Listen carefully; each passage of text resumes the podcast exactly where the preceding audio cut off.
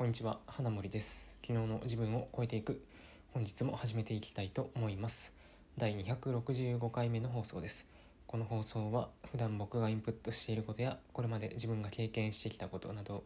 からこれを聞いているあなたにとって何か役に立つような形で発信するといった、えー、放送となっています。えー、っと今日のテーマがですね家庭から発信していこうっていうことでまあ今日ここで何を伝えたいかっていうとえっとまあ、いろんなことに多分挑戦している方がいらっしゃると思うんですけど、まあ、その結果だけをなんかいろんな形でアウトプットするんじゃなくてその過程でどういう風だったかっていうのを、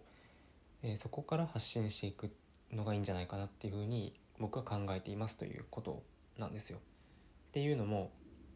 まあ、いろんなねインターネットをあ、まあ、探して探しているというか、まあ、情報発信とかされてる方って、まあ、ほとんどなんかもう成功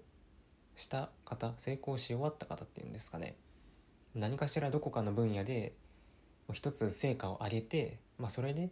なんか有名になって今発信をしているような方、まあ、そういう人が多いですよね。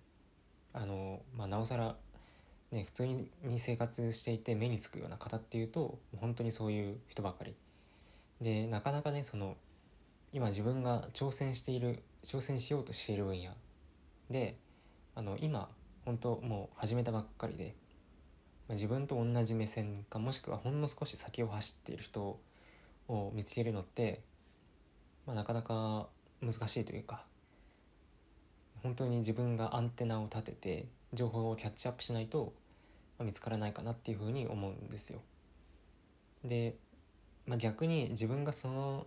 発信する立場になってあのま、何かに挑戦する前からとか挑戦する過程からとか、まあ、そういうところから発信したとしても、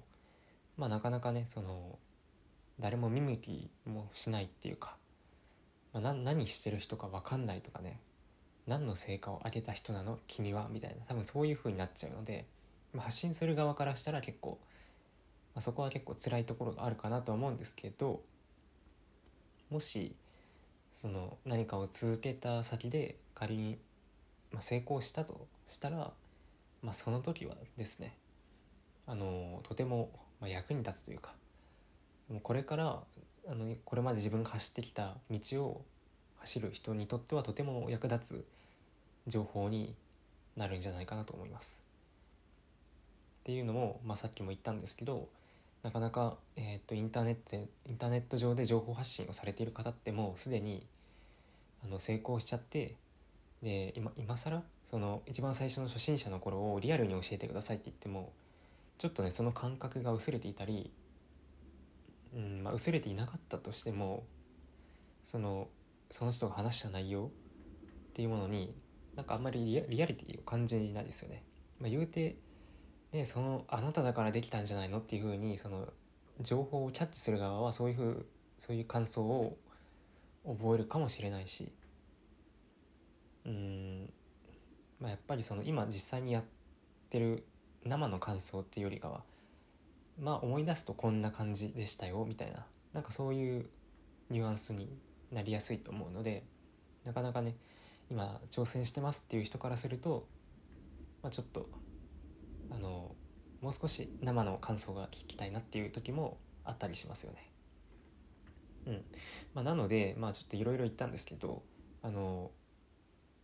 まあ、この、ね、一番最初のこのテーマ家庭から発信していこうっていう通り自分が何かに挑戦しているのであるあればその結果だけを伝えたりするんじゃなくてその一番最初どうして始めようと思ったかとかで始めてやってる最中にこんな問題がありましたとか何かねそういったことを淡々と発信していけばいいんじゃないかなというふうに僕は考えています。まあなかなかそれをねあの本当にやり始めた最最初の頃の発信っていうのを聞いてくれる人っていうのは多分ほとんどいないんですけど、まあ、一番最後にもしどこかで成功してえっとまあ多少なりともねその成功してから見向きされるようになってからだったらとても